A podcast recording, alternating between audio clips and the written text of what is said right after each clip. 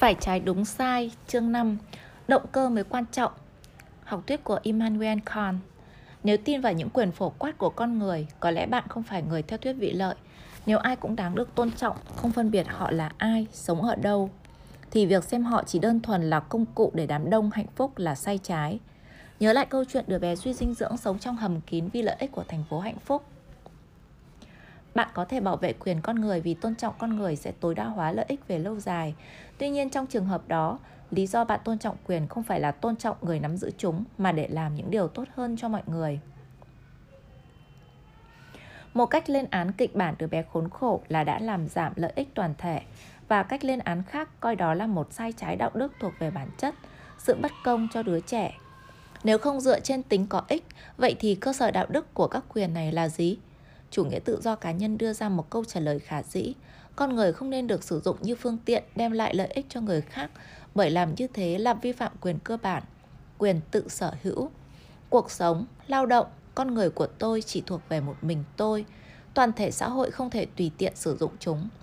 Tuy nhiên như chúng ta đã thấy, ý tưởng tự sở hữu khi được áp dụng đến tận cùng thì chỉ người theo chủ nghĩa tự do cá nhân quyết liệt mới có thể ưa thích nổi một thị trường tự do hoàn toàn không có hệ thống bảo hiểm giúp đỡ những người rớt lại phía sau.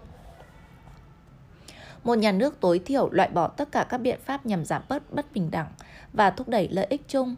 Sự triệt để tán dương sự ưng thuận đến mức chấp nhận việc tự lăng mạ phẩm giá con người như ưng thuận ăn thịt người, bán thân làm nô lệ. Ngay cả John Locke 1632-1704, nhà lý thuyết vĩ đại về quyền sở hữu và chính quyền hạn chế, cũng không khẳng định quyền tự sở hữu không giới hạn. Ông bác bỏ quan điểm cho rằng chúng ta có thể từ bỏ cuộc sống và tự do của chính mình nếu thích. Nhưng thuyết về quyền bất khả xâm phạm của Locke lại viện dẫn đến thượng đế, gây trở hạn, trở ngại cho những ai tìm kiếm cơ sở đạo đức của quyền mà không dựa dựa trên giả định tôn giáo. Quan điểm về quyền của Kant Immanuel Kant 1724-1804 đưa ra quan điểm khác về nghĩa vụ và quyền, một trong những quan điểm triết học mạnh mẽ và có ảnh hưởng nhất từng được đưa ra. Quan điểm này không phụ thuộc vào ý tưởng chúng ta sở hữu chính mình hay cho rằng cuộc sống và tự do của chúng ta là món quà từ Thượng Đế. Ông coi chúng ta là những thực thể có lý trí, có phẩm giá và xứng đáng được tôn trọng. Khan sinh năm 1724 tại thành phố Königsberg, Đông Phổ và chết ở đó, thọ gần 80 tuổi. Ông xuất thân trong một gia đình trung lưu, cha là nhà sản xuất yên cương và cha mẹ ông là những người Pietist, một giáo phái tin lành nhấn mạnh đến cuộc sống tôn giáo bên trong và phải làm việc tốt. Đây là một phong trào tôn giáo thế kỷ 17-18 thuộc giáo hội Luther Đức chú trọng sự mộ đạo và đức hy sinh. Can học tại Đại học Königsberg từ khi 16 tuổi và học rất giỏi. Trong khoảng thời gian đó, ông làm gia sư và sau đó khi 31 tuổi, ông có công việc mang tính học thuật đầu tiên là giảng viên không có lương. Ông được trả tiền dựa trên số lượng sinh viên hiện diện trong lớp của mình. Ông là một giảng viên chăm chỉ và được sinh viên yêu thích, giảng khoảng 20 buổi một tuần với nhiều chủ đề, bao gồm siêu hình, logic, đạo đức, pháp luật, địa lý và nhân chủng học. Năm 1781, khi 57 tuổi, ông xuất bản cuốn sách để đời đầu tiên của mình, phê bình lý tính thuần túy, The Critic of Pure Reason. Trong đó thách thức học thuyết chủ nghĩa kinh nghiệm về nhận thức gắn với David Hume, Hume và John Locke. Bốn năm sau, ông xuất bản nền tảng siêu hình đạo đức Groundwork for the Metaphysics of Morals, tác phẩm đầu tiên trong loạt sách về triết học đạo đức của ông – 5 năm sau khi Jeremy Bentham xuất bản Nguyên tắc của đạo đức và pháp luật Principle of Morals and Legislation 1780, quyển nền tảng của Kant châm ngòi cho một cuộc chiến dịch châm ngòi cho một chiến dịch phê bình nặng nề chủ nghĩa vị lợi. Quyển sách nhấn mạnh đạo đức không phải là sự tối đa hóa hạnh phúc hay bất kỳ mục tiêu nào khác, mà là sự tôn trọng con người như những mục đích tự thân. Tác phẩm nền tảng của Kant xuất hiện ngay sau cách mạng Mỹ 1776 và ngay trước cách mạng Pháp 1789. Đồng điệu với sức ép về mặt tinh thần và đạo đức của hai cuộc cách mạng này. Tác phẩm cung cấp một nền tảng vững chắc cho điều mà những nhà cách mạng thế kỷ 18 gọi là nhân quyền, và đó là thứ mà chúng ta ở đầu thế kỷ 21 gọi là nhân quyền có tính phổ quát. Triết học của Kant khó hiểu, nhưng đừng vì thế mà sợ. Nỗ lực để hiểu thật đáng giá vì điều thu được rất lớn. Tác phẩm này đưa ra một câu hỏi lớn. Nguyên tắc tối thượng của đạo đức là gì? Và trong quá trình trả lời câu hỏi đó, xuất hiện một câu hỏi khác cũng cực kỳ quan trọng. Tự do là gì?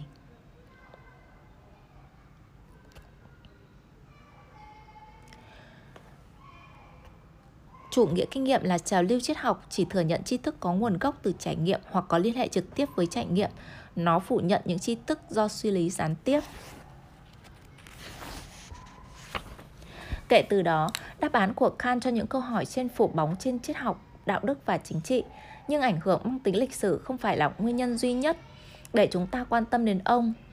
Thoạt nhìn có vẻ dễ nản, nhưng triết lý của Kant thực sự hé lộ nhiều suy nghĩ hiện đại về đạo đức và chính trị, ngay cả nếu chúng ta không nhận thức được điều đó. Vì vậy, hiểu Kant không chỉ là một trải nghiệm triết học mà còn là cách thức đánh giá một số giả định lớn tiềm ẩn trong đời sống chung của chúng ta.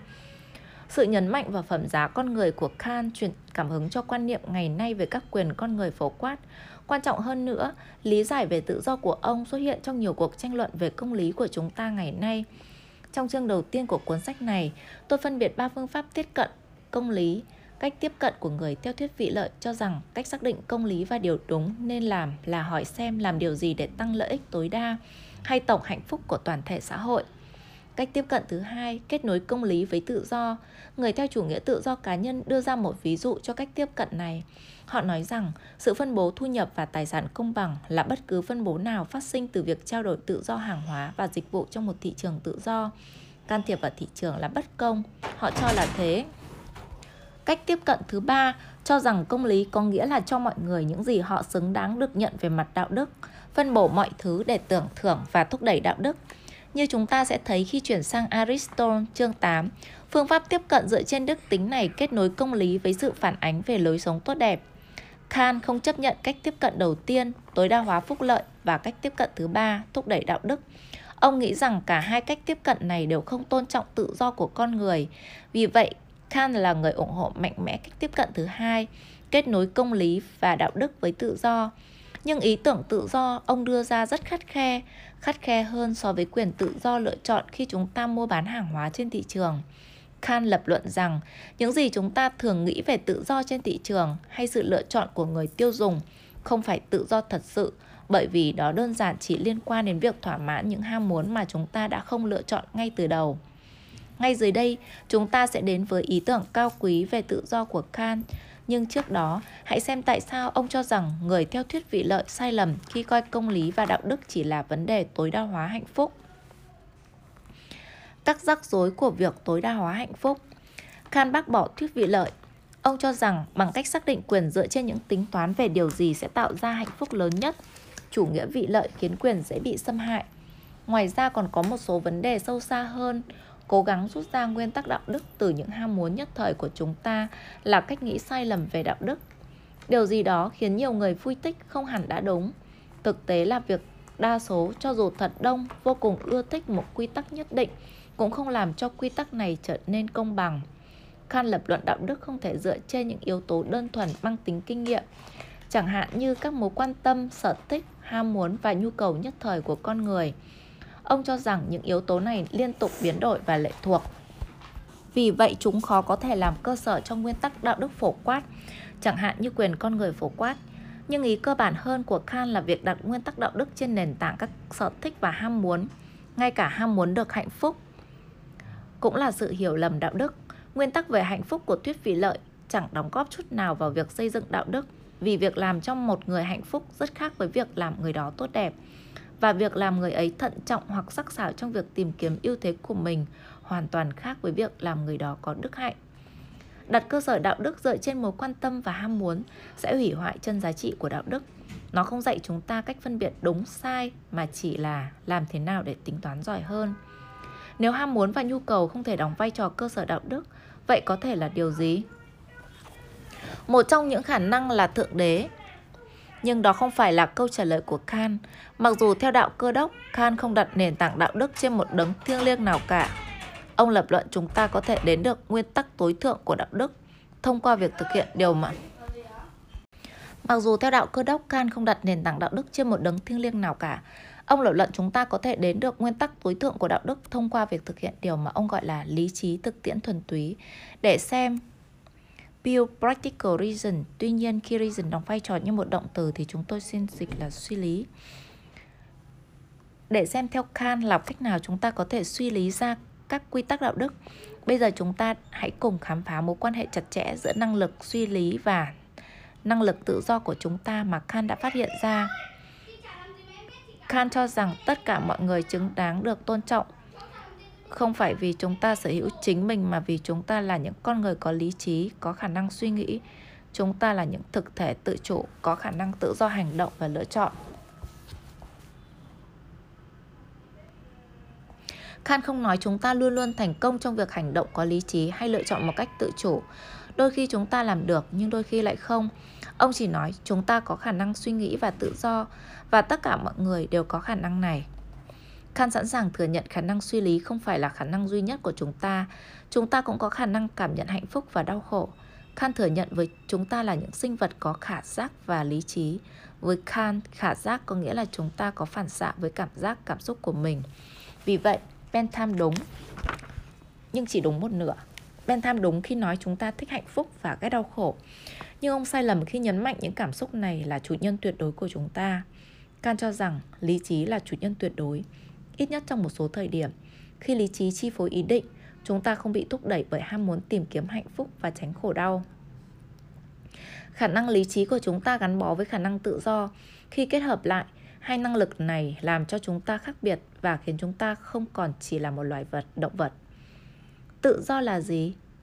Để hiểu triết lý đạo đức của Kant, chúng ta cần phải hiểu ông định nghĩa tự do là gì. Chúng ta thường nghĩ tự do là không có gì ngăn cản điều mình muốn làm.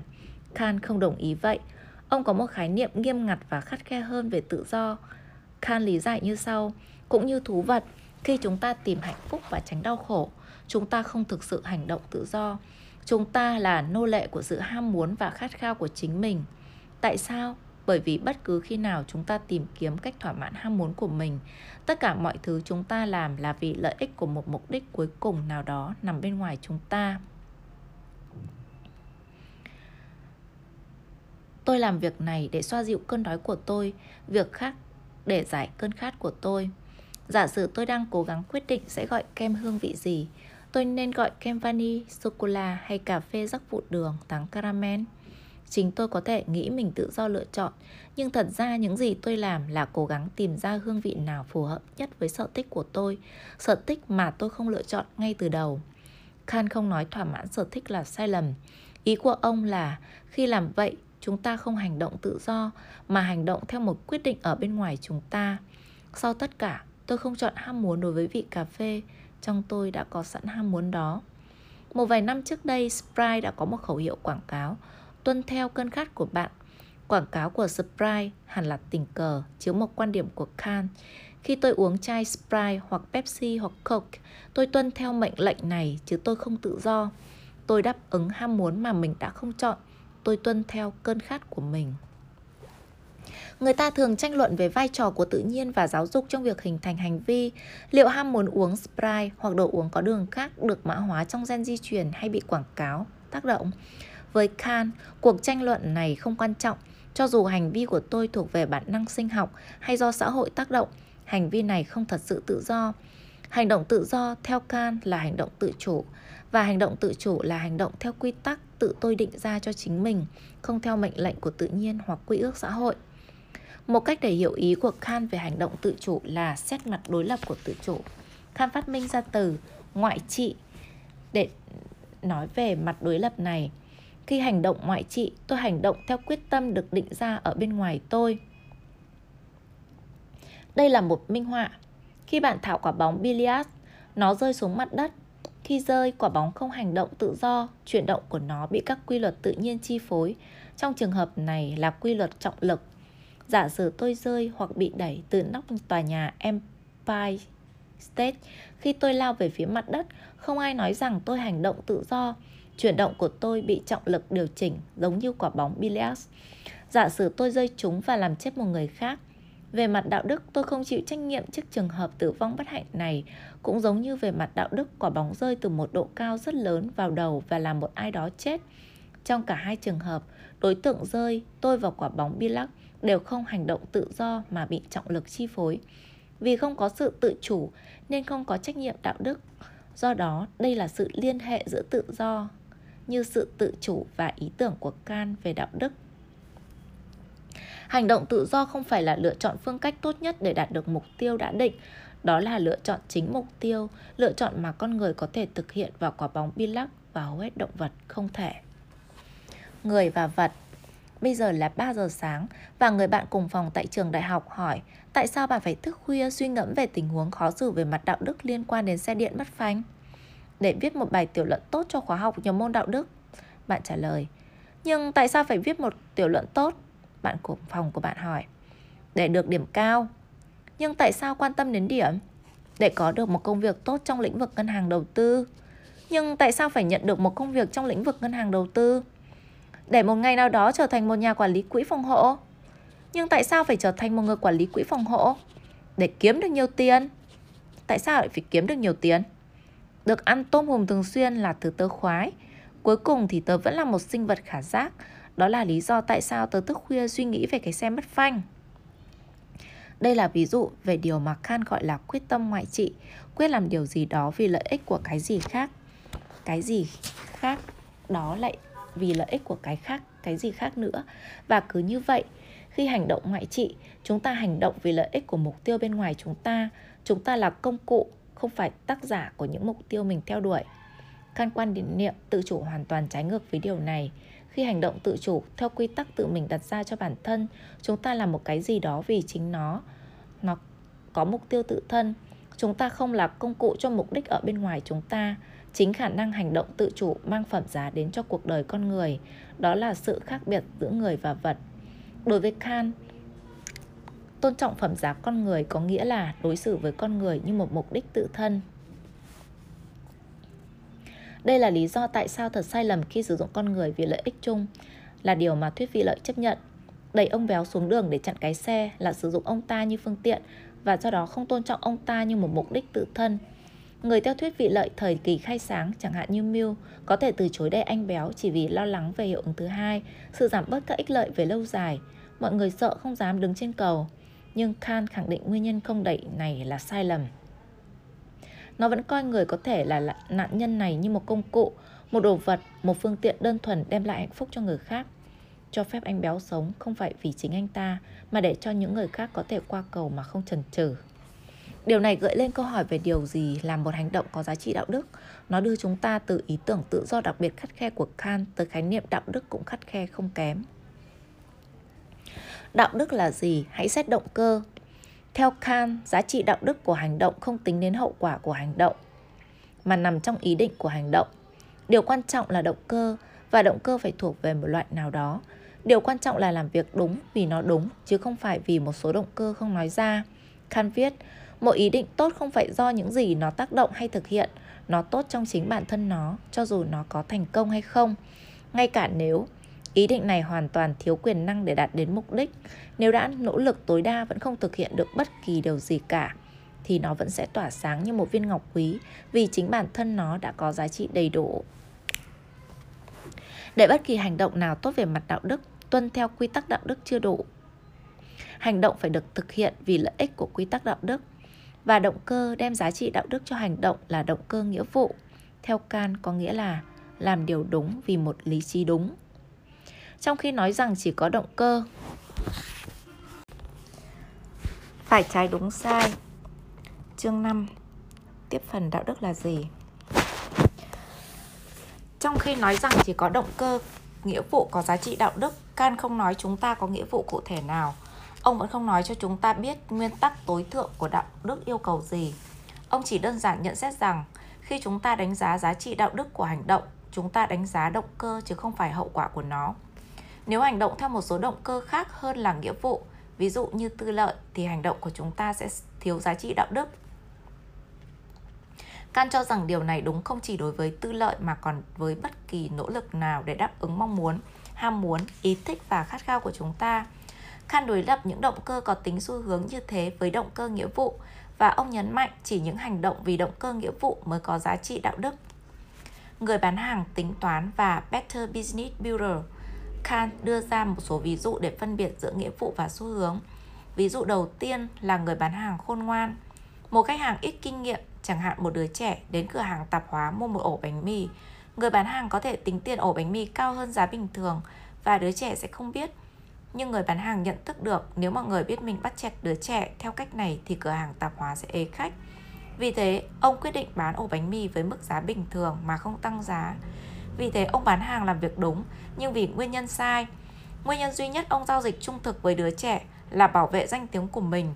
Người bán hàng hành động trung thực vì lợi ích cá nhân và hành động này không có giá trị đạo đức. Một ví dụ của thời hiện đại tương tự ví dụ người bán hàng khôn ngoan của Khan là chiến dịch tuyển dụng Better Business Bureau BBB ở New York. Để tìm kiếm các thành viên mới, đôi khi BBB đăng một quảng cáo chọn một trang trên tờ New York Times với tiêu đề Trung thực là chính sách tốt nhất và cũng có lợi nhất. Dòng quảng cáo hé lộ ngay động cơ công ty đòi hỏi. Trung thực, nó cũng quan trọng như bất kỳ tài sản nào khác vì một doanh nghiệp giao dịch trung thực, minh bạch và hợp lý không thể không phát đạt. Đến với Better Business Bureau để cùng hướng tới mục tiêu này, hãy cùng tham gia với chúng tôi và hưởng lợi từ mục tiêu đó. Khan sẽ không lên án Better Business Bureau, cổ vũ kinh doanh trung thực là điều đáng khen ngợi, nhưng có một sự khác biệt đạo đức rất quan trọng giữa sự trung thực vì lợi ích của trung thực và trung thực vì lợi ích của doanh nghiệp. Trung thực kiểu thứ nhất là lập trường nguyên tắc, trong khi kiểu thứ hai là lập trường khôn ngoan. Khan cho rằng chỉ lập trường nguyên tắc mới phù hợp với động cơ nghĩa vụ, động cơ duy nhất tạo nên giá trị đạo đức của hành động. Hoặc xem ví dụ sau, một vài năm trước, Đại học Maryland tìm cách chống lại tình trạng gian lận lúc đó đang lan rộng bằng cách yêu cầu sinh viên ký cam kết không gian lận. Để tăng động lực, sinh viên ký cam kết nhận được thẻ giảm giá 10 đến 25% cho hàng hóa mua tại cửa hàng địa phương. Không ai biết có bao nhiêu sinh viên cam kết vì lợi ích giảm giá tại cửa hàng bán pizza, nhưng hầu hết chúng ta đều đồng ý là sự trung thực được mua này không có giá trị đạo đức. Việc giảm giá có hoặc không có công trong việc giảm tỷ lệ gian lận. Tuy nhiên, câu hỏi đạo đức là liệu trung thực vì mong muốn được giảm giá hoặc được nhận phần thưởng có giá trị đạo đức không? Kant sẽ cho rằng không. Những ví dụ những ví dụ này chứng tỏ sự hợp lý của Kant rằng chỉ động cơ nghĩa vụ làm điều gì đó bởi nó đúng, không phải bởi vì nó thuận tiện hay hữu ích mới mang lại giá trị đạo đức cho hành động. Nhưng hai ví dụ tiếp theo đưa ra sự phức tạp trong ý tưởng của Kant. Ý tưởng thứ nhất, vẫn sống. Ví dụ đầu tiên của Kant liên quan đến nghĩa vụ phải bảo vệ mạng sống của chính mình. Vì đa phần mọi người đều có khát vọng sống, nghĩa vụ này hiếm khi xuất hiện. Do đó hầu hết các biện pháp phòng ngừa chúng ta làm để bảo vệ mạng sống chính mình thiếu giá trị đạo đức. Thắt dây an toàn và kiểm soát mức cholesterol trong máu là hành động khôn ngoan, không phải hành động đạo đức. Khan nhận ra thật khó để biết những động cơ nào thúc đẩy mọi người hành động và ông thừa nhận cả hai động cơ trách nhiệm và xu hướng inclination cùng có thể xuất hiện. Ý của ông là chỉ động cơ nghĩa vụ làm điều gì đó bởi vì nó đúng, không phải vì nó hữu ích hay làm thỏa mãn, mới mang giá trị đạo đức cho hành động. Ông minh họa ý tưởng này với ví dụ tự tử. Hầu hết mọi người tiếp tục sống bởi vì họ yêu cuộc sống, không phải vì họ có nghĩa vụ phải làm vậy. Khan đưa ra một trường hợp động cơ nghĩa vụ xuất hiện. Ông tưởng tượng một người khổ sở khốn cùng, tuyệt vọng đến mức không còn muốn sống. Nếu người đó vẫn giữ vững ý chí bảo vệ mạng sống của mình, không vì ý muốn mà từ bỏ nghĩa vụ, thì khi đó hành động của anh ta có giá trị đạo đức. Khan không đòi hỏi rằng chỉ những người khốn khổ mới có thể thực hiện nghĩa vụ bảo vệ mạng sống của mình. Yêu đời và khát vọng sống là lý do chính đáng. Khát vọng muốn sống không làm suy yếu giá trị đạo đức của hành động giữ mạng sống của ai đó, miễn là người này ghi nhận nghĩa vụ bảo vệ mạng sống của chính mình và làm điều đó với lý do này trong đầu. Ví dụ thứ hai, đạo đức kẻ lãnh đạo. Có lẽ ví dụ khó khăn nhất cho quan điểm của Kant liên quan đến những điều ông coi là nghĩa vụ giúp đỡ người khác. Một số người có lòng thương người và vui sướng khi giúp người khác. Nhưng với Khan làm việc tốt với lòng từ bi, cho dù đúng và cho dù tử tế, không có giá trị đạo đức. Điều này có vẻ trái khoái. Phải chăng vui sướng khi giúp đỡ người khác là không đúng? Khan sẽ nói đúng thế. Ông chắc chắn không nghĩ hành động với lòng chắc ẩn là sai. Tuy nhiên ông phân biệt giữa động cơ giúp đỡ người khác, làm việc thiện mang lại niềm vui và động cơ nghĩa vụ. Và ông cho rằng chỉ động cơ nghĩa vụ mới tạo ra giá trị đạo đức của hành động. Từ bi và vị tha đáng khen ngợi và động viên. nhưng không đáng kính. Nhưng thế thì cái gì khiến hành động làm việc thiện có giá trị đạo đức? Khan đưa ra kịch bản sau, hãy tưởng tượng người giàu lòng chắc ẩn của chúng ta chịu đựng một nỗi bất hạnh to lớn dập tắt tình yêu của anh ta với nhân loại. Anh trở thành một người lãnh đạo, thiếu sự cảm thông và lòng từ bi, nhưng con người có trái tim băng giá ấy vượt qua sự lãnh đạo của mình và giúp đỡ đồng loại. Không có bất kỳ động cơ xu hướng nào, anh làm vậy chỉ vì lợi ích của chính nghĩa vụ. Giờ đây, lần đầu tiên hành động của anh ta có giá trị đạo đức. Điều này dường như là một phán xét kỳ lạ. Phải chăng Khan có ý biến kẻ lãnh đạo thành một mẫu hình đạo đức? Không, không hẳn thế. Lấy làm vui khi làm việc đúng không nhất thiết làm suy yếu đạo đức của hành động. Khan bảo chúng ta rằng điều quan trọng là những hành động tốt được thực hiện bởi vì điều đó là điều đúng phải làm, bất kể nó có làm chúng ta vui hay không. Ví dụ thứ ba, anh hùng tại cuộc thi đánh vần. Xét vụ việc xảy ra vài năm trước đây tại cuộc thi đánh vần quốc gia ở Washington DC. Một cậu bé 13 tuổi được yêu cầu đánh vần từ echolalia, có nghĩa là có xu hướng lặp lại bất cứ điều gì nghe được. Mặc dù cậu bé đánh vần sai, các vị giám khảo nghe nhầm và nói cậu bé đánh phần đúng và cho phép cậu bé tiến vào vòng trong. Khi biết mình đánh vần sai, cậu bé đã đến gặp và nói với giám khảo. Cuối cùng cậu bé bị loại khỏi cuộc thi. Tiêu đề của các tờ báo ngày hôm sau tuyên bố cậu chàng trẻ tuổi trung thực là anh hùng của cuộc thi chính tả và ảnh của cậu xuất hiện trên tờ New York Times. Các vị giám khảo nói tôi rất chính trực. Cậu bé nói với các phóng viên thế. Cậu nói thêm một phần động cơ của mình là Tôi không muốn cảm thấy chơi bẩn. Khi tôi đọc lời cậu bé trên báo, tôi tự hỏi Khan sẽ nghĩ sao. Tất nhiên, không muốn cảm thấy chơi bẩn là động cơ có tính xu hướng. Vì thế, nếu đó là động lực để cậu bé nói thật, dường như nó sẽ làm suy yếu giá trị đạo đức trong hành động của cậu bé. Nhưng điều này có vẻ quá khắc nghiệt, vì như thế chỉ những người vô cảm mới có thể thực hiện các hành động có giá trị về mặt đạo đức. Tôi không nghĩ đây là ý của Khan. Nếu lý do duy nhất để cậu bé nói thật là để tránh cảm giác tội lỗi hoặc để tránh ô danh nếu sai trái bị phát hiện, thì hành động nói thật của cậu bé không có giá trị đạo đức. Nhưng nếu cậu nói thật vì biết đó là điều phải làm, hành động của cậu có giá trị đạo đức bất kể làm thế có nên có thêm niềm vui hay sự thỏa mãn hay không. Chừng nào cậu làm đúng vì lý do đúng thì cảm giác vui sướng về điều đó mới không làm suy yếu giá trị đạo đức của hành động. Cũng đúng như ví dụ người giàu lòng chắc ẩn của Khan, nếu ông ta giúp đỡ người khác chỉ đơn giản vì điều đó làm ông vui thì hành động đó thiếu giá trị đạo đức. Nhưng nếu ông nhận ra nghĩa vụ phải giúp đỡ mọi đồng loại và hành động theo nghĩa vụ đó thì những niềm vui có được từ hành động không làm giảm giá trị đạo đức. Trên thực tế, nghĩa vụ và xu hướng thường cùng tồn tại. Phân loại động cơ của chính bản thân mình đã khó, nói chi đến việc xác định rõ ràng động cơ của người khác. Khan không phủ nhận điều này. Ông cũng không nghĩ chỉ người chán đời, lòng dạ sắt đá mới có thể thực hiện hành động có giá trị đạo đức. Mục đích trong ví dụ người chán đời là cô lập động cơ nghĩa vụ để nó không bị sự đồng cảm hay lòng từ bi che khuất. Và một khi hiểu động cơ nghĩa vụ, chúng ta có thể xác định những đặc điểm của hành động. Tốt tạo ra giá trị đạo đức cho hành động. Cụ thể đó là các nguyên tắc chứ không phải hậu quả. Nguyên lý tối thượng của đạo đức là gì? Nếu đạo đức có nghĩa là hành động theo động cơ nghĩa vụ vẫn còn phải xét nghĩa vụ đòi hỏi điều gì xác định điều này theo can là để tìm hiểu nguyên tắc tối thượng của đạo đức nguyên tắc tối thượng của đạo đức là gì Mục đích của Can trong tác phẩm Nền tảng là để trả lời câu hỏi đó. Chúng ta có thể tiếp cận câu trả lời của Can bằng cách quan sát cách ông kết nối ba ý tưởng lớn, đạo đức, tự do và lý trí. Ông giải thích những ý tưởng này thông qua một chuỗi các đối lập, các đối lập hoặc nhị nguyên luận. Chúng có vẻ khó hiểu, nhưng nếu nhận rõ tính song hành giữa các khái niệm đối lập này, bạn đang trên đường hiểu rõ triết lý đạo đức của Kant. Dưới đây là những cặp đối lập cần nhớ. Đối lập thứ nhất, đạo đức, nghĩa vụ, xu hướng.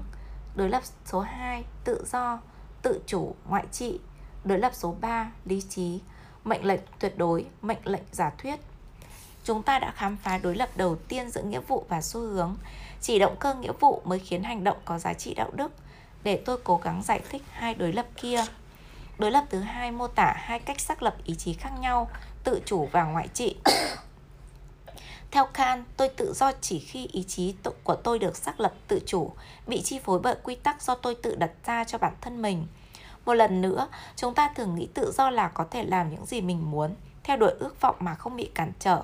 Nhưng Kant đưa ra một thách thức mạnh mẽ cho cách nghĩ về tự do này.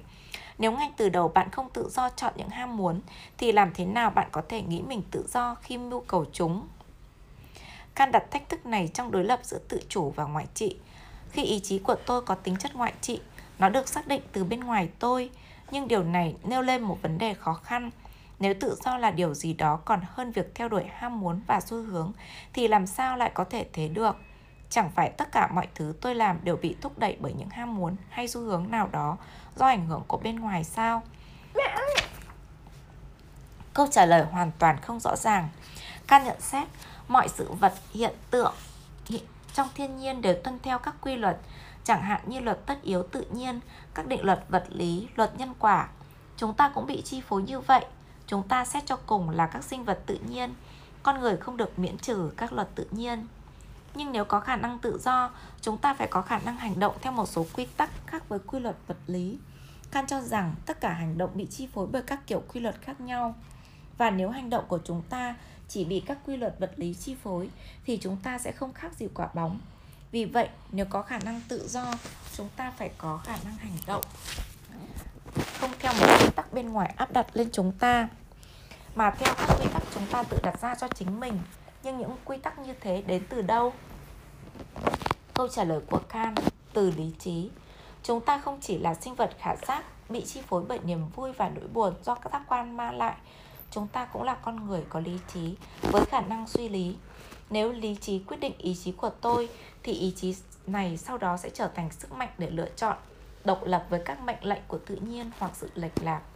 Chú ý, Kant không khẳng định lý trí luôn chi phối ý chí.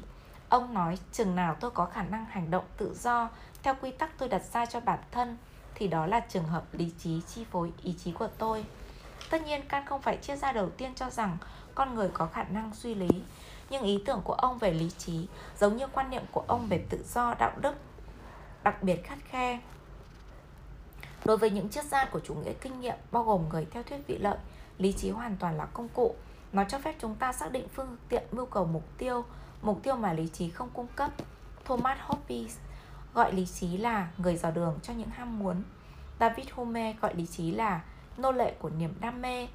Người theo thuyết vị lợi xem con người có khả năng suy lý, nhưng chỉ là lý trí công cụ. Lý trí làm việc theo thuyết vị lợi không phải để xác định mục tiêu nào đáng giá phải theo đuổi, Nhiệm vụ của lý trí là để tìm ra cách tối đa hóa lợi ích bằng cách đáp ứng những mong muốn nhất thời của chúng ta. Khan bác bỏ vai trò lệ thuộc này của lý trí. Với ông, lý trí không phải nô lệ của niềm đam mê. Nếu lý trí chỉ hướng tới đam mê, Khan nói, chúng ta chỉ còn tính bản năng. Ý tưởng của Khan về lý trí, lý trí thực tiễn, kiểu lý trí liên quan đến đạo đức, không phải lý trí công cụ mà là lý trí thuần túy thực tiễn, đứng trên tất cả bất chấp tất cả mục tiêu thực nghiệm. Phải trái đúng sai chương 5 Mệnh lệnh tuyệt đối và mệnh lệnh giả thuyết nhưng lý, lý trí làm điều này như thế nào? Kant phân biệt hai cách lý trí ra lệnh cho ý chí, hai kiểu mệnh lệnh khác nhau. Loại mệnh lệnh quen thuộc nhất là mệnh lệnh giả thuyết. Mệnh lệnh giả thuyết là lý trí công cụ. Nếu muốn X thì hãy làm Y. Nếu muốn doanh nghiệp có danh tiếng, hãy đối xử trung thực với khách hàng. Kant đối lập mệnh lệnh giả thuyết, thứ luôn luôn có điều kiện với mệnh lệnh vô điều kiện, mệnh lệnh tuyệt đối. Kant viết, nếu hành động tốt chỉ với tư cách một phương tiện để đạt một thứ gì đó khác thì mệnh lệnh là giả thuyết. Nếu hành động tốt trong chính bản thân nó và do đó cần một ý chí phù hợp với lý trí thì mệnh lệnh là tuyệt đối. Thuật ngữ tuyệt đối có vẻ khó hiểu, nhưng ý nghĩa không khác nhiều so với cách sử dụng thông thường của thuật ngữ này. Khan ngụ ý tuyệt đối là vô điều kiện Chẳng hạn khi một chính trị gia phủ nhận tuyệt đối một vụ tai tiếng bị cáo buộc, phủ nhận này không chỉ mạnh mẽ mà còn vô điều kiện, không có bất kỳ lỗ hổng hoặc ngoại lệ. Tương tự, một nghĩa vụ tuyệt đối hoặc một quyền tuyệt đối là thứ được áp dụng bất kể hoàn cảnh nào. Với Kant, mệnh lệnh tuyệt đối ra lệnh một cách rõ ràng, không xét đến hoặc phụ thuộc vào bất cứ mục tiêu nào khác nó không liên quan đến chủ đề của hành động và kết quả ước đoán mà liên quan tới hình thái và nguyên tắc gốc của nó và những gì cơ bản là tốt trong hành động cốt ở khuynh hướng tinh thần bất chấp kết quả là gì đi chăng nữa căn lập luận chỉ mệnh lệnh tuyệt đối mới đủ điều kiện là mệnh lệnh của đạo đức giờ đã xuất hiện kết nối giữa ba cặp đối lập song song để được tự do theo ý nghĩa tự chủ Tôi hành động không theo mệnh lệnh giả thuyết mà theo mệnh lệnh tuyệt đối. Điều này để lại một câu hỏi lớn, mệnh lệnh tuyệt đối là gì và nó ra lệnh nào cho chúng ta? Khan nói, chúng ta có thể trả lời câu hỏi này từ ý tưởng, một quy tắc thực tế mà tự bản thân nó ra mệnh lệnh tuyệt đối và không cần bất kỳ động cơ nào khác. Chúng ta có thể trả lời câu hỏi từ ý tưởng của một quy tắc liên kết chúng ta. Các sinh vật có lý trí, bất chấp mỗi người có mục tiêu riêng. Vậy chúng là gì? Khan đưa một vài phiên bản hay công thức cho mệnh lệnh tuyệt đối mà ông tin rằng tất cả chỉ tới cùng một đích. Mệnh lệnh tuyệt đối 1. Phổ quát hóa châm ngôn của bạn Phiên bản đầu tiên của Khan được gọi là công thức quy luật phổ quát. Hãy chỉ hành động theo phương châm mà bạn đồng thời mong muốn chúng là những quy luật phổ quát. Can định nghĩa phương châm là quy tắc hay nguyên tắc tạo nên lý do cho hành động. Ông nói trong thực tế, chúng ta nên hành động theo những nguyên tắc mà chúng ta có thể phổ quát hóa mà không bị mâu thuẫn. Để xem ý của Khan là gì, hãy xem xét một vấn đề đạo đức cụ thể. Có bao giờ đúng khi hứa một điều bạn biết sẽ không thể giữ lời? Giả sử tôi vô cùng cần và vì thế hỏi vay bạn tiền, tôi hoàn toàn biết rõ mình sẽ không thể trả nợ sớm. Về mặt đạo đức, liệu có thể chấp nhận được để được vay tôi hứa quậy sẽ trả tiền ngay, một lời hứa tôi biết tôi không thể giữ. Liệu lời hứa quậy có nhất quán với mệnh lệnh tuyệt đối không? Càng nói không, tuyệt đối không. Cách có thể thấy lời hứa quậy mâu thuẫn với mệnh lệnh tuyệt đối là cố gắng phổ quát châm ngôn mà tôi định hành động theo. Châm ngôn trong trường hợp này là gì? Một điều gì đó đại khái thế này. Mỗi khi có ai đó cần tiền, anh ta sẽ xin vay một khoản và hứa sẽ sớm trả nợ, mặc dù biết mình không thể làm điều đó. Nếu bạn cố gắng phổ quát và đồng thời thực hiện theo châm ngôn này, Khan nói, bạn sẽ khám phá ra mâu thuẫn. Nếu mọi người hứa quậy khi cần tiền, không ai có thể tin tưởng lời hứa. Thực tế sẽ không còn cái gọi là lời hứa, phổ quát việc hứa quậy sẽ phá hủy quy tắc giữ lời hứa. Nhưng sau đó bạn sẽ không bao giờ có thể vay được tiền bằng cách hứa hẹn.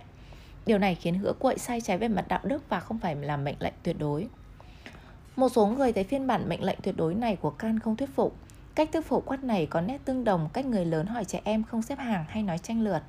Sẽ ra sao nếu ai cũng làm thế? Nếu mọi người nói dối thì sau đó không ai có thể tin ai và tất cả chúng ta cùng đau khổ. Nếu đó là điều Can nói, ông đã đưa ra một lập luận duy hậu quả, loại bỏ tất cả lời hứa quậy không phải vì nguyên tắc mà vì tác động xấu của nó. Không chỉ có nhà tư tưởng John Stuart Mill chỉ trích Kant, nhưng Mill hiểu sai ý Kant. Đối với Kant, việc xem thử liệu tôi có thể phổ cập châm ngôn hành động của tôi và tiếp tục hành động theo châm ngôn đó hay không, không phải là cách suy đoán về hậu quả có thể xảy ra. Đó là cách thử nghiệm để xem liệu châm ngôn của tôi có phù hợp với mệnh lệnh tuyệt đối không. Một lời hứa cuội sai trái về mặt đạo đức không phải vì nó sẽ làm suy yếu niềm tin, mặc dù rất có thể nó gây ra hậu quả đó. Nó sai bởi vì tôi đặt nhu cầu và ham muốn. Trong trường hợp này là tiền của tôi lên trên nhu cầu và ham muốn của những người khác. Thử nghiệm phổ quát đưa đến một phát biểu đạo đức có tác động mạnh, đó là cách để kiểm tra xem hành động tôi định thực hiện có đạt sở thích và hoàn cảnh đặc biệt của tôi lên chết lên trước của người khác không. Mệnh lệnh tuyệt đối 2, đối xử với người như mục đích tự thân. Ảnh hưởng đạo đức của mệnh lệnh tuyệt đối trở nên rõ ràng hơn trong công thức thứ hai của Kant, công thức coi con người là mục đích. Kant giới thiệu phiên bản thứ hai của mệnh lệnh tuyệt đối như sau: Chúng ta không thể đặt các quy tắc đạo đức trên nền tảng lợi ích, mục đích hoặc mục tiêu cụ thể nào, bởi nếu làm thế, quy tắc đạo đức chỉ có tính tương đối với người có những mục tiêu đó. Nhưng giả sử có một cái gì đó mà bản thân sự tồn tại của nó có một giá trị tuyệt đối, có mục đích tự thân, thì trong nó và chỉ trong nó mà thôi có nền tảng cho mệnh lệnh tuyệt đối. Điều gì có thể có giá trị tuyệt đối, có mục đích tự thân? Can trả lời, nhân loại. Tôi cho rằng con người và nói chung tất cả các sinh vật có lý trí tồn tại như một mục đích tự thân, không chỉ đơn thuần là phương tiện để ý chí này hay ý chí kia tùy tiện sử dụng. Can nhắc chúng ta, đây là sự khác biệt căn bản giữa người và vật. Người là sinh vật có lý trí, người không chỉ có giá trị tương đối, người có một giá trị tuyệt đối, một giá trị nội tại. Đó là các sinh vật lý trí có phẩm giá. Dòng lý luận này của Can dẫn đến công thức thứ hai của mệnh lệnh tuyệt đối. Hành động theo cách luôn coi nhân loại, cho dù chính bạn hay người khác, như là mục đích, chứ đừng bao giờ chỉ là phương tiện để đạt mục đích. Đây là công thức coi nhân loại như mục đích. Xét lại ví dụ lời hứa quậy, công thức thứ hai của mệnh lệnh tuyệt đối giúp chúng ta xem tại sao nó sai từ một góc độ hơi khác. Khi tôi hứa trả bạn số tiền mà tôi hy vọng được vay và biết mình sẽ không thể trả, tôi đang thao túng bạn. Tôi sử dụng bạn như phương tiện để lấy tiền, không đối xử với bạn như một mục đích đáng phải tôn trọng. Bây giờ xem xét trường hợp tự tử.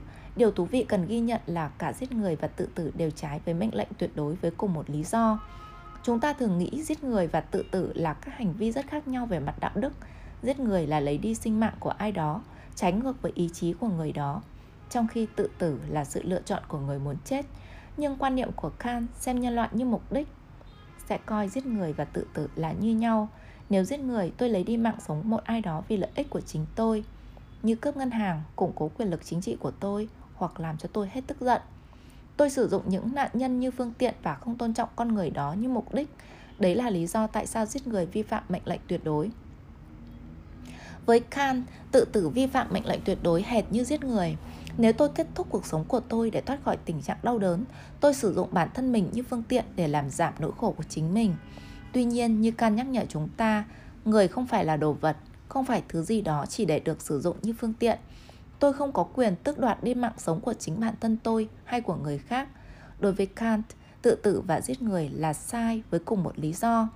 Cả hai đều xem người như là đồ vật và không tôn trọng con người như một mục đích tự thân. Ví dụ tự sát đưa ra một đặc tính của điều mà Kant coi là nghĩa vụ tôn trọng đồng loại của con người. Đối với Kant, tự trọng và tôn trọng khác đến từ cùng một nguyên tắc. Tự trọng và tôn trọng người khác đến từ cùng một nguyên tắc. Chúng ta ai cũng có nghĩa vụ tôn trọng này do con người có lý trí, là sinh vật mang tính mang nhân tính. Điều này không có quan hệ gì với việc người đó là ai. Có một sự khác biệt giữa tôn trọng và các dạng tình cảm khác của con người – tình yêu sự cảm thông tình đoàn kết và đồng cảm là các tình cảm kéo chúng ta đến gần một số người hơn những người khác nhưng lý do chúng ta phải tôn trọng phẩm giá loài người không liên quan gì đến tất cả những tình cảm trên tôn trọng kiểu can không giống tình yêu, sự cảm thông, tình đoàn kết hay sự đồng cảm. Sự quan tâm tới người khác vì những tình cảm trên liên quan đến một con người cụ thể nào đó. Chúng ta yêu thương người bạn đời và các thành viên trong gia đình mình. Chúng ta cảm thông với những người mình quen biết. Chúng ta đoàn kết với bạn bè và đồng chí của mình. Nhưng tôn trọng kiểu can là tôn trọng nhân loại nói chung, vì khả năng, vì khả năng lý trí bên, giống hệt nhau bên trong tất cả con người điều này giải thích tại sao vi phạm với chính tôi cũng đáng bị phản đối như vi phạm với người khác. Nó cũng giải thích tại sao các nguyên tắc tôn trọng kiểu can thích hợp với các học thuyết về quyền con người. Với Can, công lý đòi hỏi chúng ta bảo vệ quyền con người của tất cả mọi người, bất kể họ sống ở đâu hay mức độ chúng ta quen biết họ. Đơn giản chỉ vì họ là con người có lý trí và vì thế đáng được tôn trọng. Đạo đức và tự do chúng ta bây giờ có thể thấy cách khan kết nối đạo đức với tự do. Hành động có đạo đức là hành động vì nghĩa vụ, vì lợi ích của quy tắc đạo đức. Quy tắc đạo đức bao gồm mệnh lệnh tuyệt đối, một nguyên tắc đòi hỏi chúng ta phải tôn trọng con người, có mục đích tự thân. Chỉ khi hành động theo mệnh lệnh tuyệt đối, tôi mới hành động tự do.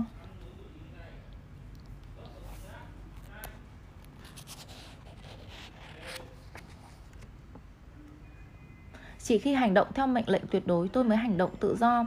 Bất cứ khi nào hành động theo mệnh lệnh giả thuyết tôi hành động vì lợi ích của mục tiêu bên ngoài áp đặt. Nhưng trong trường hợp đó, tôi không thực sự tự do. Ý chí của tôi không phải do chính bản thân tôi mà do yếu tố bên ngoài xác lập, do nhu cầu hay bởi những mong muốn ước vọng nhất thời của tôi. Tôi có thể thoát khỏi sự chi phối của tự nhiên và hoàn cảnh nhờ hành động tự chủ theo quy tắc tôi tự đặt ra cho chính mình quy tắc đó phải là vô điều kiện bất kể ước vọng và mong muốn cụ thể của tôi. Vì thế đã có sự kết nối giữa khái niệm khe khắt về tự do và đạo đức của Kant hành động tự do tự chủ và hành động có đạo đức theo mệnh lệnh tuyệt đối là một và giống nhau. Cách suy nghĩ về đạo đức và tự do này khiến Kant phê phán mạnh mẽ chủ nghĩa vị lợi, nỗ lực đặt nền tảng đạo đức trên một số mối quan tâm hoặc mong muốn cụ thể, chẳng hạn như hạnh phúc hoặc ích lợi, thất bại hoàn toàn. Những gì họ khám phá ra không phải là nghĩa vụ, mà chỉ là sự cần thiết phải hành động vì một số lợi ích. Nhưng bất kỳ nguyên tắc nào dựa trên lợi ích chắc chắn mang tính có điều kiện và không thể trở thành quy tắc đạo đức. Câu hỏi cho kant. Triết lý đạo đức của kant có tác động mạnh mẽ và sâu rộng, tuy nhiên lại có vẻ khó hiểu, đặc biệt là lúc ban đầu nếu đã tìm hiểu đến đây, bạn có thể nảy sinh một vài thắc mắc. Dưới đây là bốn câu hỏi đặc biệt quan trọng. Câu hỏi thứ nhất, mệnh lệnh tuyệt hạ đối bảo chúng ta đối xử với tất cả mọi người với sự tôn trọng, như một mục đích tự thân, điều này có giống quy tắc vàng. Hãy làm cho người khác như ta muốn họ làm cho mình của cơ đốc giáo không? Đáp, quy tắc vàng tùy thuộc vào cách mọi người muốn được đối xử như thế nào. Mệnh lệnh tuyệt đối đòi hỏi chúng ta tách khỏi những sự ngẫu nhiên đó và tôn trọng con người là sinh vật có lý trí, bất kể họ muốn gì trong một tình huống cụ thể. Giả sử bạn biết anh trai mình chết vì tai nạn xe hơi, người mẹ già yếu đang nằm trong viện điều dưỡng của bạn hỏi thăm người anh trai. Bạn bị giằng xé giữa việc nói cho mẹ sự thật và quan ngại tình trạng sức khỏe của bà. Bạn băn khoăn giữa việc nói cho mẹ sự thật hay tránh cho bà bị sốc bằng cách giấu đi giấu tin buồn đi. Việc đúng phải làm là gì? Quy tắc vàng sẽ hỏi, bạn muốn được đối xử như thế nào trong tình huống tương tự thế? Tất nhiên, câu trả lời còn tùy. Một số người muốn tránh đi những sự thật khắc nghiệt vào những giây phút mong manh, trong khi những người khác luôn muốn sự thật, cho dù đau đớn đến đâu. Bạn cũng có thể kết luận, nếu ở trong tình cảnh của mẹ, thà mình không được biết còn hơn. Tuy nhiên với Kant, thật sai lầm khi đặt câu hỏi này. Cảm nhận của bạn hoặc mẹ bạn trong tình huống này không quan trọng. Vấn đề là đối xử với con người như sinh vật có lý trí, đáng tôn trọng. Đây là trường hợp mà sự cảm thông có thể chỉ về một hướng và tôn trọng kiểu can chỉ theo hướng khác. Theo quan điểm mệnh lệnh tuyệt đối, lừa dối người mẹ vì sự quan tâm đến cảm giác của bà được cho là sử dụng bà như phương tiện để bà vừa lòng, chứ không phải tôn trọng bà như sinh vật có lý trí. Câu hỏi thứ hai, Dường như Kant cho rằng thực hiện nghĩa vụ và hành động tự chủ là một và giống nhau. Nhưng tại sao lại thế? Hành động theo nghĩa vụ có nghĩa là tuân theo một quy tắc. Làm thế nào mà tuân thủ một quy tắc lại tương thích với tự do? Đáp Nghĩa vụ và tự chủ đi cùng nhau chỉ trong trường hợp đặc biệt duy nhất. Khi tôi là tác giả của quy tắc, tôi có nghĩa vụ tuân thủ. Phẩm giá của tôi, một người tự do, không ở chỗ tôi là đối tượng tuân thủ quy tắc đạo đức, mà ở chỗ tôi là tác giả của quy tắc này và tuân thủ nó chỉ trên cơ sở này. Khi tuân thủ mệnh lệnh tuyệt đối, chúng ta tuân theo quy tắc chính mình chọn. Nhân phẩm con người chính là nằm ở khả năng người đó tạo ra quy tắc có tính phổ quát, mặc dù với điều kiện là bản thân người đó chịu sự chi phối của chính quy tắc người đó tạo ra. Câu hỏi thứ ba nếu tự chủ có nghĩa là hành động theo quy tắc tôi đặt ra cho chính mình, điều gì đảm bảo tất cả mọi người sẽ chọn cùng một quy tắc đạo đức? Nếu mệnh lệnh tuyệt đối là sản phẩm ý chí của tôi, phải chăng những người khác nhau sẽ đưa ra các mệnh lệnh tuyệt đối khác nhau? Dường như Kant cho rằng tất cả chúng ta sẽ chấp nhận cùng một quy tắc đạo đức. Nhưng làm thế nào ông có thể chắc chắn những người khác nhau sẽ không suy nghĩ khác nhau và dẫn đến các quy tắc đạo đức khác nhau? Đáp khi muốn tuân theo quy tắc đạo đức, chúng ta không lựa chọn như bạn và tôi, những con người cụ thể, mà là những hữu thể có lý trí, là người tham gia trong cái khan gọi lý trí thực tiễn thuần túy. Vì vậy, thật sai lầm khi nghĩ những quy tắc đạo đức là do chúng ta, những cá thể định đoạt. Tất nhiên, nếu suy lý từ những lợi ích mong muốn và mục tiêu cụ thể, chúng ta có thể dẫn đến bất kỳ nguyên tắc nào. Nhưng đây không phải là nguyên tắc đạo đức, chỉ là nguyên tắc khôn ngoan. Nếu áp dụng lý trí thực tiễn thuần túy, chúng ta bỏ đi những mối quan tâm, lợi ích cụ thể của mình. Điều này có nghĩa tất cả mọi người áp dụng lý trí thực tiễn thuần túy sẽ có cùng một kết luận mệnh lệnh tuyệt đối duy nhất có tính phổ quát. Do đó, ý chí tự do và ý chí theo quy tắc đạo đức là một và giống hệt nhau. Câu hỏi thứ tư, Kant cho rằng nếu đạo đức không chỉ là vấn đề tính toán khôn ngoan, nó phải có hình thức mệnh lệnh tuyệt đối. Nhưng làm thế nào chúng ta có thể biết đạo đức nằm bên ngoài cuộc chơi của quyền lực và lợi ích?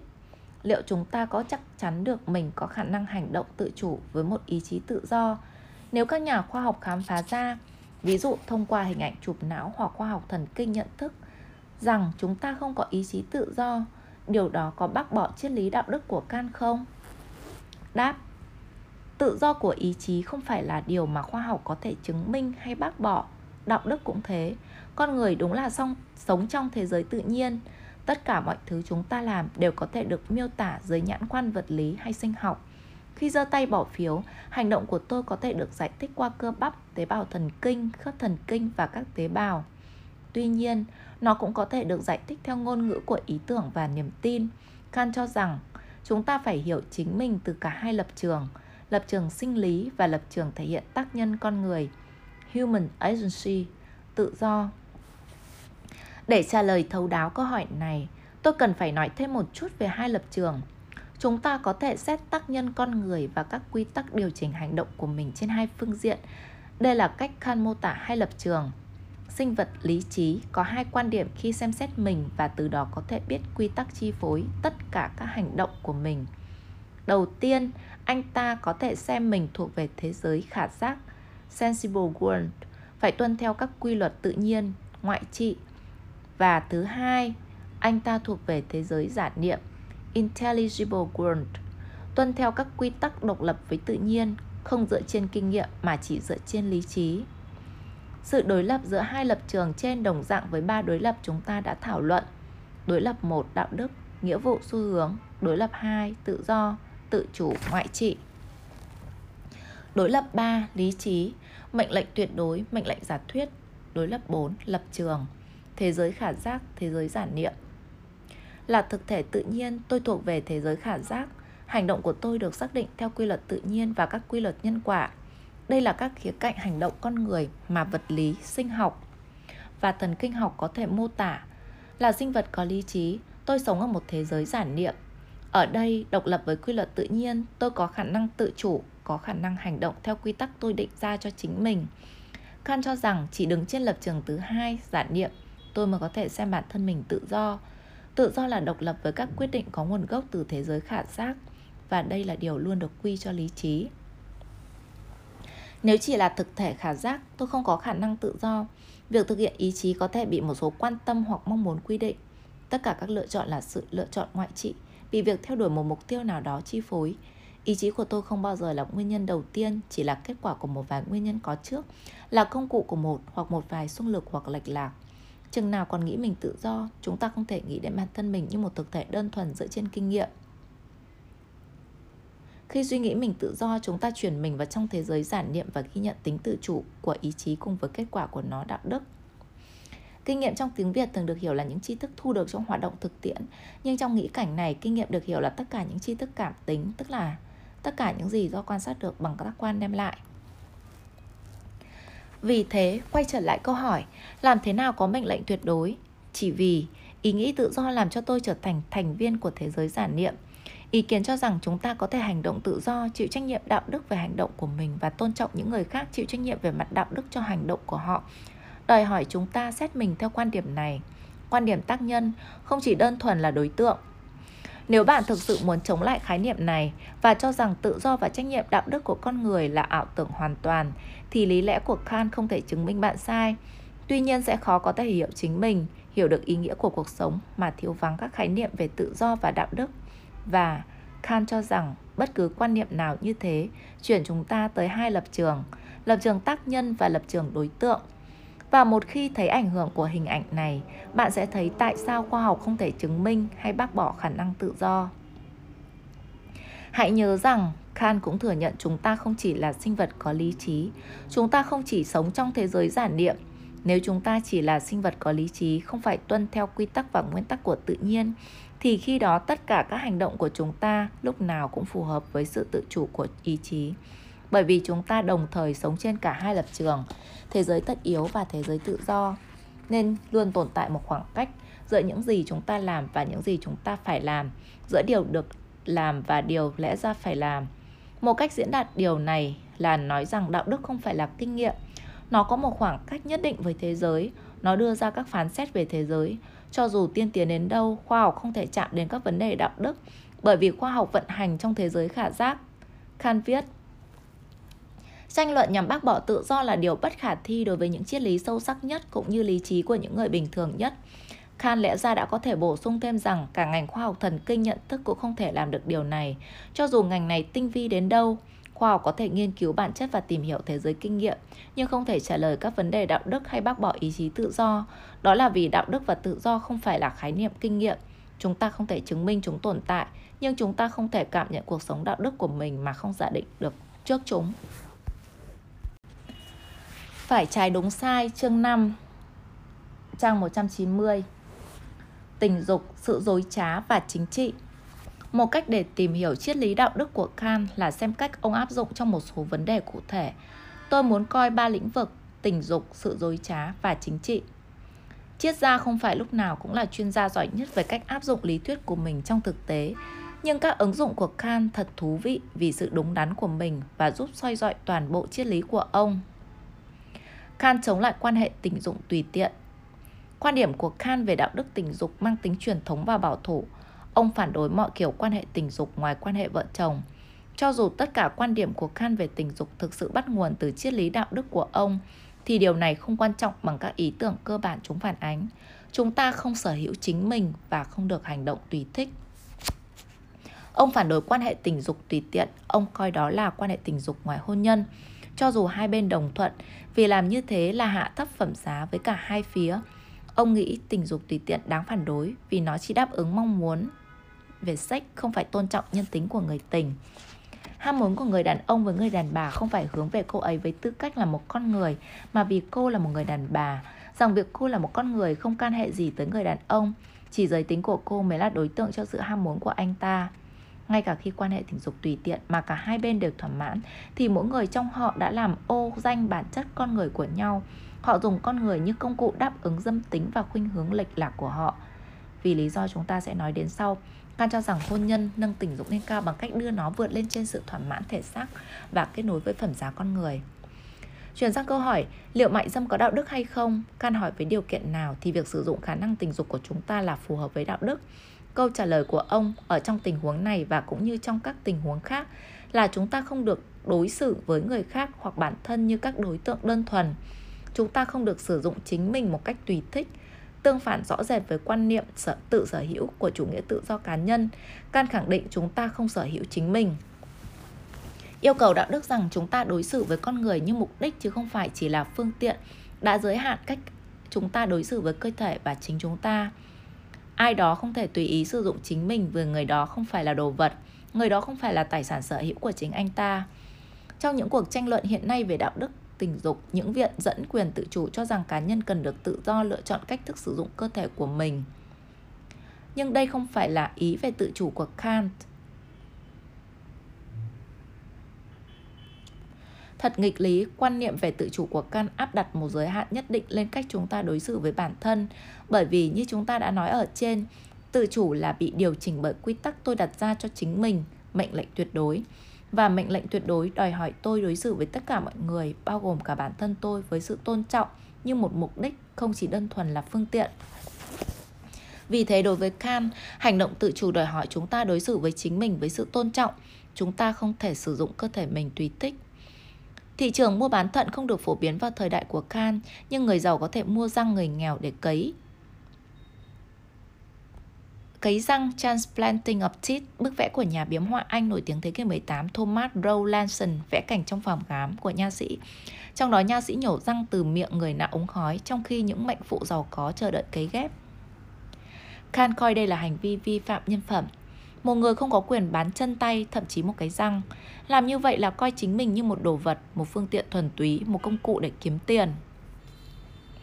Cam phản đối mại dâm với cùng một lý do Việc cho phép một người vì lợi nhuận mà chấp nhận bị sử dụng nhằm thỏa mãn ham muốn tình dục của người khác, tự biến mình thành đối tượng của đòi hỏi đồng nghĩa với việc biến người đó thành đồ vật thỏa mãn thú tính, giống như thỏa mãn cơn đói bằng một miếng thịt bò. Con người không được bán mình vì lợi nhuận để người khác sử dụng nhằm thỏa mãn nhu cầu tình dục của họ. Làm như vậy là xem người như một đồ vật thuần túy, một đối tượng để sử dụng. Nguyên tắc đạo đức cơ bản là con người không phải là tài sản riêng của mình và không thể tùy tiện sử dụng cơ thể mình. Cách cam phản đối mại dâm và tình dục tùy tiện hé lộ sự đối lập giữa sự tự chủ như ông quan niệm, ý chí tự do của cá nhân có lý trí và hành động ưng thuận của các cá nhân. Các quy tắc đạo đức mà chúng ta khám phá qua việc thực hiện ý chí của mình đòi hỏi chúng ta xem nhân loại, chính bản thân mình cũng như người khác không chỉ là phương tiện đơn thuần mà là một mục đích tự thân. Mặc dù yêu cầu đạo đức này dựa trên sự tự chủ, nó loại bỏ một số hành động mà những người trưởng thành ưng thuận thực hiện, đó là những hành động trái ngược với phẩm giá con người và lòng tự trọng. Can kết luận rằng chỉ tình dục trong hôn nhân mới có thể tránh được hạ thấp phẩm giá con người. Chỉ khi cả hai người hiến dâng cả bản thân mình cho người kia, không chỉ đơn thuần là khả năng tình dục, tình dục khi đó mới không bị phản đối. Chỉ khi cả hai người chia sẻ với nhau cả con người, thể xác và tâm hồn, cho dù tốt hay xấu và trong mọi phương diện, thì sách mới dẫn họ đến sự hòa hợp giữa con người. Can không nói tất cả các cuộc hôn nhân đều mang lại sự hòa hợp kiểu này và ông có thể sai khi nghĩ sự hòa hợp như thế không bao giờ có thể xuất hiện ngoài hôn nhân hoặc quan hệ tình dục ngoài hôn nhân chỉ là sự thỏa mãn tình dục. nhưng quan điểm của ông về tình dục nêu bật lên sự khác biệt giữa hai ý tưởng hay bị lẫn lộn trong cuộc tranh luận đương đại giữa sự đồng ý một cách không bị trói buộc và tinh thần tôn trọng tự chủ và nhân phẩm con người. Vấn đề thứ hai, nói dối kẻ giết người có sai hay không? Kant chống đối quyết liệt việc nói dối. Dưới đây là ví dụ điển hình về hành vi thiếu đạo đức trong quyển nền tảng. Giả sử kẻ sát nhân đến trước cửa nhà bạn để tìm kiếm một người bạn của bạn đang trốn trong nhà. Nói dối kẻ giết người có đúng không? Kant nói không. Phải tuân thủ nghĩa vụ nói thật cho dù có bất kỳ hậu quả nào. Benjamin Constant, triết gia Pháp cùng thời với Kant đã giữ lập trường không khoan nhượng với vấn đề này. Constant cho rằng nghĩa vụ nói thật chỉ được áp dụng với những người xứng đáng với sự thật và chắc chắn tên sát nhân không xứng đáng. Kant đáp lại rằng nói dối kẻ giết người là sai, không phải bởi vì nó có hại cho hắn, mà bởi vì nó vi phạm nguyên tắc sự thật. Đảm bảo tính trung thực trong lời nói là nghĩa vụ chính thức của bất kỳ ai, cho dù người đó hoặc bất kỳ ai khác phải chịu tổn hại lớn lao đến đâu đi nữa. Phải thừa nhận rằng việc giúp đỡ tên sát nhân thủ ác là cực kỳ tổn hại. Nhưng hãy nhớ, với Kant, đạo đức không phải là về hậu quả mà là về nguyên tắc. Bạn không thể kiểm soát được hậu quả hành động của mình. Trong trường hợp này là nói sự thật, vì hậu quả bị nhiều yếu tố ngẫu nhiên tác động. Chẳng hạn bạn biết người bạn của mình sợ kẻ giết người đang trên đường tìm đến nên đã lẻn khỏi nhà qua cửa sau. Khan nói lý do bạn phải nói thật không phải vì kẻ giết người xứng đáng với sự thật hay lời nói dối sẽ có hại cho hắn, mà đó là vì lời nói dối, bất kỳ lời nói dối nào đều vi phạm bản chất của sự đúng đắn. Do vậy, chân thật, trung thực trong tất cả các tuyên bố là quy tắc lý trí thiêng liêng và cực kỳ nghiêm ngặt, chi phối vô điều kiện mọi thứ, không thừa nhận bất kỳ động cơ cá nhân nào. Điều này có vẻ kỳ lạ và cực đoan. Chắc chắn chúng ta không có nghĩa vụ đạo đức để nói với lực lượng SA của phát xít Đức rằng Anne Frank cùng gia đình cô đang trốn trên gác. Anne Frank là Anne Annelies Marie, là cô bé người Đức gốc Do Thái, tác giả cuốn nhật ký nổi tiếng Nhật ký Anne Frank. Cuốn nhật ký được viết khi Anne cùng gia đình và bốn người nữa lẩn trốn tại Amsterdam trong thời gian chiếm đóng của phát xít Đức thời Thế chiến thứ hai. Có vẻ như sự nhấn mạnh của Khan về việc nói thật với kẻ sát nhân hoặc là sự áp dụng sai mệnh lệnh tuyệt đối hoặc chứng minh sự điên rồ của họ. Mặc dù có vẻ không hợp lý, tôi muốn đưa ra một số lý luận bảo vệ ý kiến của Khan. Mặc dù khác Khan nhưng cách tôi bảo vệ vẫn mang linh hồn học thuyết của ông và tôi hy vọng làm sáng tỏ học thuyết này một chút. Hãy tưởng tượng mình trong hoàn cảnh có người bạn nấp trong tủ quần áo và kẻ giết người đứng ở cửa. Dĩ nhiên bạn không muốn giúp tên sát nhân thực hiện kế hoạch thủ ác của mình. Đó là giả định. Bạn không muốn nói bất cứ điều bất cứ điều gì để kẻ giết người lần ra người bạn. Câu hỏi là bạn nói điều gì? Bạn có hai lựa chọn. Bạn có thể hoàn toàn nói dối. Không, cô ấy không ở đây. Hoặc bạn có thể nói một sự thật nhưng gây hiểu nhầm. Một giờ trước đây tôi thấy cô ấy trên đường đứng trước cửa hàng tạp hóa.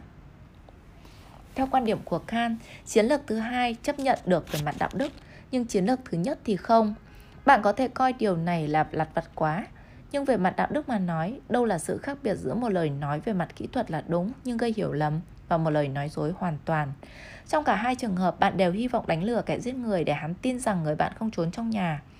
Khan cho rằng có sự khác biệt lớn. Hãy xét lời nói dối vô hại, những lời nói thiếu thành thật không nghiêm trọng, đôi khi được nói ra vì lịch sự tránh gây tổn thương. Giả sử một người bạn tặng bạn món quà, bạn mở ra và thấy một cà vạt xấu mà bạn sẽ không bao giờ đeo, bạn sẽ nói gì? Bạn có thể nói đẹp quá, đấy là lời nói dối vô hại. Hoặc bạn có thể nói ôi bạn khách sáo quá, hoặc tôi chưa bao giờ nhìn thấy cái cà vạt nào như thế này, cảm ơn nhé. Giống như lời nói dối vô hại, những tuyên bố này có thể khiến người bạn nghĩ nhầm là bạn thích cái cà vạt. Tuy nhiên những lời nói này vẫn đúng.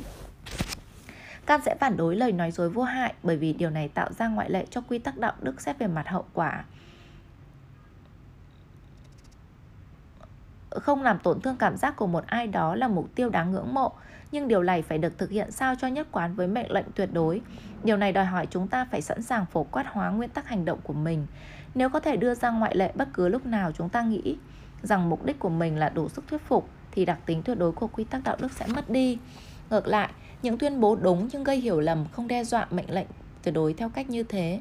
Trên thực tế, Khan từng viện đến sự khác biệt này khi phải đối mặt với một vấn đề riêng của ông. Thứ ba, Khan có bảo vệ Bill Clinton không? Một vài năm trước, cuộc tranh luận với Constant Khan gặp rắc rối với vua Friedrich Wilhelm II. Nhà vua và các nhân viên kiểm duyệt coi những bài viết của ông về tôn giáo là làm ô danh cơ đốc và yêu cầu ông cam kết kiềm chế trong bất kỳ tuyên bố nào về chủ đề này. Khan trả lời với một tuyên bố cẩn trọng đến từng từ là bề tôi trung thành của bệ hạ. Trong tương lai, hạ thần sẽ chấm dứt hoàn toàn tất cả các bài giảng cho đại chúng hoặc các tiểu luận liên quan đến chủ đề tôn giáo. Khan biết rằng vào thời điểm ông tuyên bố nhà vua không có khả năng sống lâu hơn.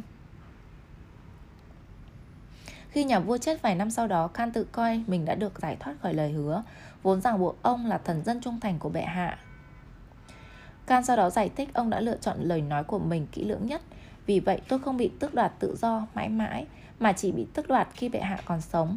Bằng cách tránh thông minh này, con người mẫu mực cho tính trung thực con người mẫu mực cho tính trung thực của người phổ đã thành công cho việc khiến nhân viên kiểm duyệt nhầm lẫn mà không nói dối họ. Thật quá tỉ mỉ, có lẽ thế, nhưng có sự khác biệt về mặt đạo đức giữa lời nói dối cố ý và cách tránh né khéo léo. Hãy xem cựu Tổng thống Bill Clinton, không nhân vật nổi tiếng nào ở Mỹ trong những năm gần đây mà chúng ta còn nhớ từng lựa chọn từ ngữ và đưa ra lời phủ nhận cẩn thận hơn ông. Trong chiến dịch tranh cử tổng thống lần đầu tiên, khi được hỏi liệu ông đã từng sử dụng thuốc kích thích chưa, Clinton trả lời mình chưa bao giờ vi phạm luật chống thuốc kích thích của Mỹ và tiểu bang nơi mình sinh sống. Nhưng sau này ông thừa nhận đã hút thử cần sa khi học tại Oxford, Anh Quốc. Lời phủ nhận đáng nhớ nhất của ông theo kiểu này là để phản ứng với các báo rằng ông có làm tình trong Nhà Trắng với nữ thực tập sinh 22 tuổi Monica Lewinsky. Tôi muốn nói một điều với nhân dân Mỹ. Tôi muốn các bạn nghe Tôi không có quan hệ tình dục với người phụ nữ đó, cô Lewinsky. Sau này người ta phát hiện Tổng thống có gặp gỡ tình dục với Monica Lewinsky và vụ bê bối đã dẫn đến thủ tục luận tội.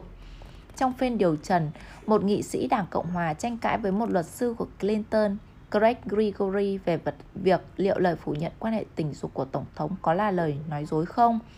Hạ nghị sĩ Bob Inglis Thưa ông Craig, Tổng thống còn nói dối người dân Mỹ khi nói tôi không bao giờ làm tình với người phụ nữ đó.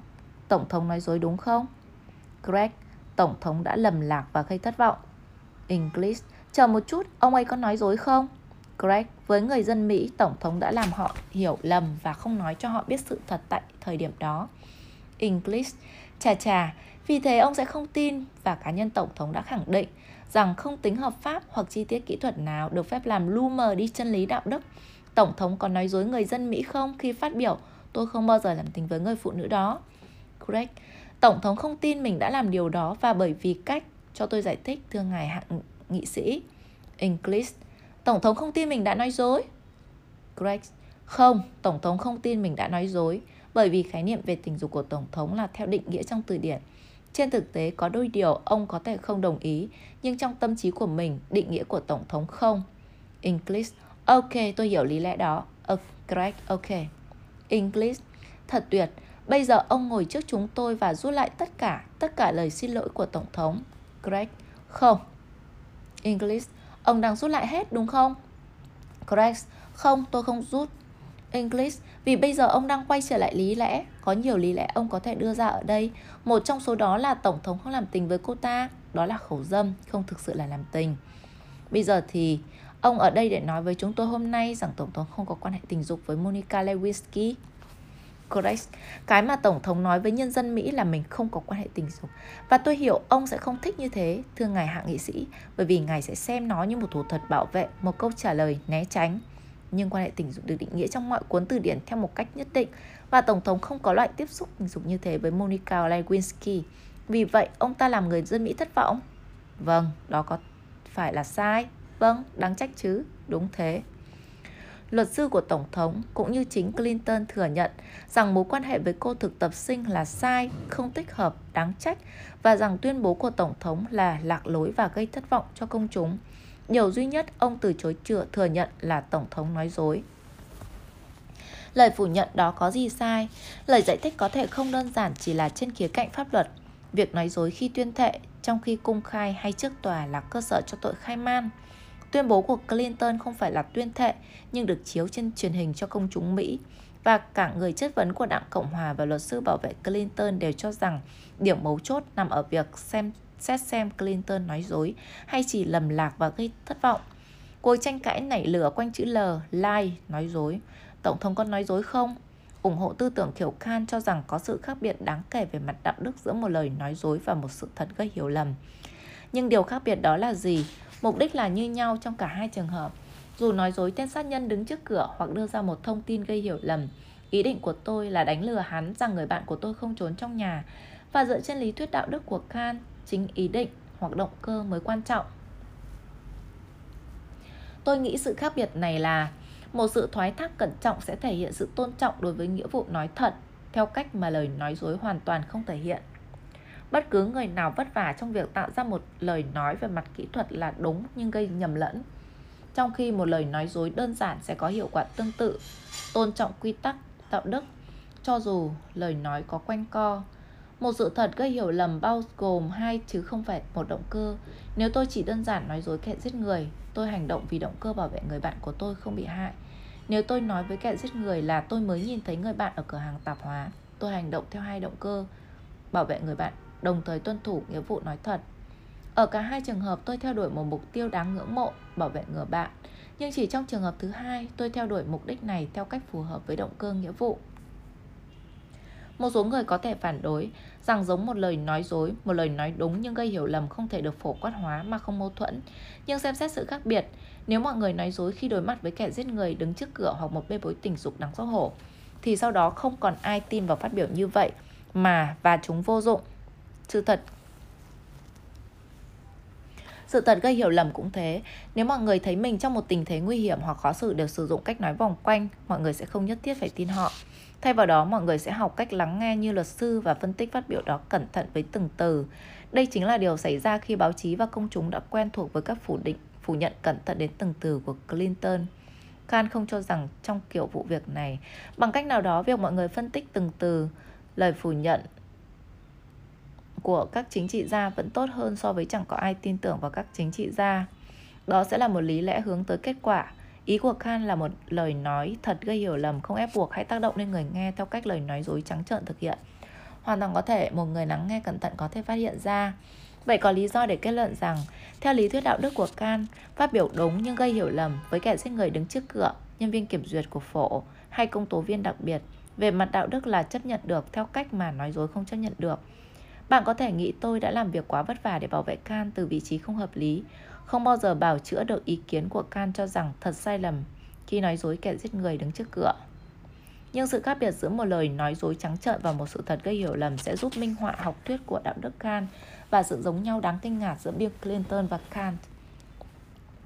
Kant và công lý không giống Aristotle, Bentham và Mill, Kant không có tác phẩm lớn về lý thuyết chính trị mà chỉ có một số bài tiểu luận Ấy vậy mà lý lẽ về đạo đức và tự do xuất hiện trong những bài viết về đạo đức của ông có ảnh hưởng sâu rộng lên tư duy về công lý. Mặc dù Kant không chỉ ra những tác động cụ thể, lý thuyết chính trị mà ông ủng hộ bác bỏ chủ nghĩa vị lợi vốn chủ trương công lý dựa trên khế ước xã hội. Trước tiên, Kant bác bỏ chủ nghĩa vị lợi không chỉ trên phương diện là cơ sở cho đạo đức cá nhân mà cả trên phương diện là cơ sở cho pháp luật. Theo quan điểm của ông, hiến pháp công bằng có mục tiêu làm hài hòa tự do của mỗi cá nhân với tự do của tất cả những người khác. Nó chẳng liên quan gì đến việc tối đa hóa lợi ích, vốn không được can thiệp vào việc định rõ các quyền cơ bản. Vì mọi người có quan điểm khác nhau về mục tiêu hạnh phúc và những gì là hạnh phúc, nên tính ích lợi không thể là cơ sở của công lý hay các quyền. Vì sao không được?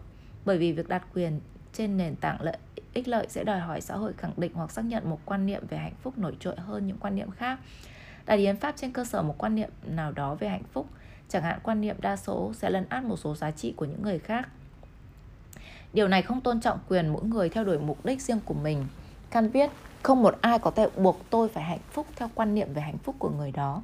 Bởi vì từng cá nhân có thể tìm kiếm hạnh phúc cho riêng mình theo bất cứ cách nào người ấy cảm thấy phù hợp, miễn không xâm phạm đến quyền tự do của người khác, làm điều tương tự. Đặc điểm Đặc biệt thứ hai trong lý luận chính trị của Kant là coi công lý và quyền bắt nguồn từ khế ước xã hội. Nhưng một khế ước xã hội với những lắt léo gây lúng túng. Trước đó, các nhà tư tưởng về khế ước kể cả Locke, Locke lập luận rằng chính quyền hợp pháp sinh ra từ khế ước xã hội giữa những người đàn ông và phụ nữ tại một thời điểm nào đó cùng quyết định với nhau về các nguyên tắc chi phối cuộc sống chung của họ. Kant coi khế ước khác hẳn Mặc dù chính phủ hợp pháp phải được dựa trên một khế ước ban đầu, không có cách nào khác, chúng ta cần giả định khế ước này thực sự tồn tại như một thực tế, bởi vì không thể không như thế. Can cho rằng khế ước ban đầu không có thực mà chỉ có trong tưởng tượng. Tại sao tạo ra bản hiến pháp công bằng từ một khế ước tưởng tượng chứ không phải một khế ước thực? Một lý do là tính thực tế. Thật rất khó có thể chứng minh về mặt lịch sử. Trong lịch sử xa xưa của các quốc gia có tồn tại bất cứ khế ước xã hội nào. Lý do thứ hai là triết học. Nguyên tắc đạo đức không thể chỉ bắt nguồn từ sự kiện mang tính kinh nghiệm, cũng như quy tắc đạo đức không thể dựa trên lợi ích hay mong muốn của cá nhân. Nguyên tắc không công lý không thể dựa trên lợi ích hoặc mong muốn của cộng đồng. Việc ngày xưa chỉ một nhóm người đồng ý về hiến pháp không đủ để làm cho hiến pháp đó công bằng. Loại khế ước tưởng tượng nào có thể tránh được vấn đề này? Kant chỉ đơn giản gọi nó là một ý tưởng của ý chí, của lý trí mà dù sao cũng rất thực tế vì có thể buộc tất cả các nhà lập pháp đưa ra các điều luật như thể bởi ý chí thống nhất của toàn bộ quốc gia và buộc mỗi công dân như thể đã đồng ý.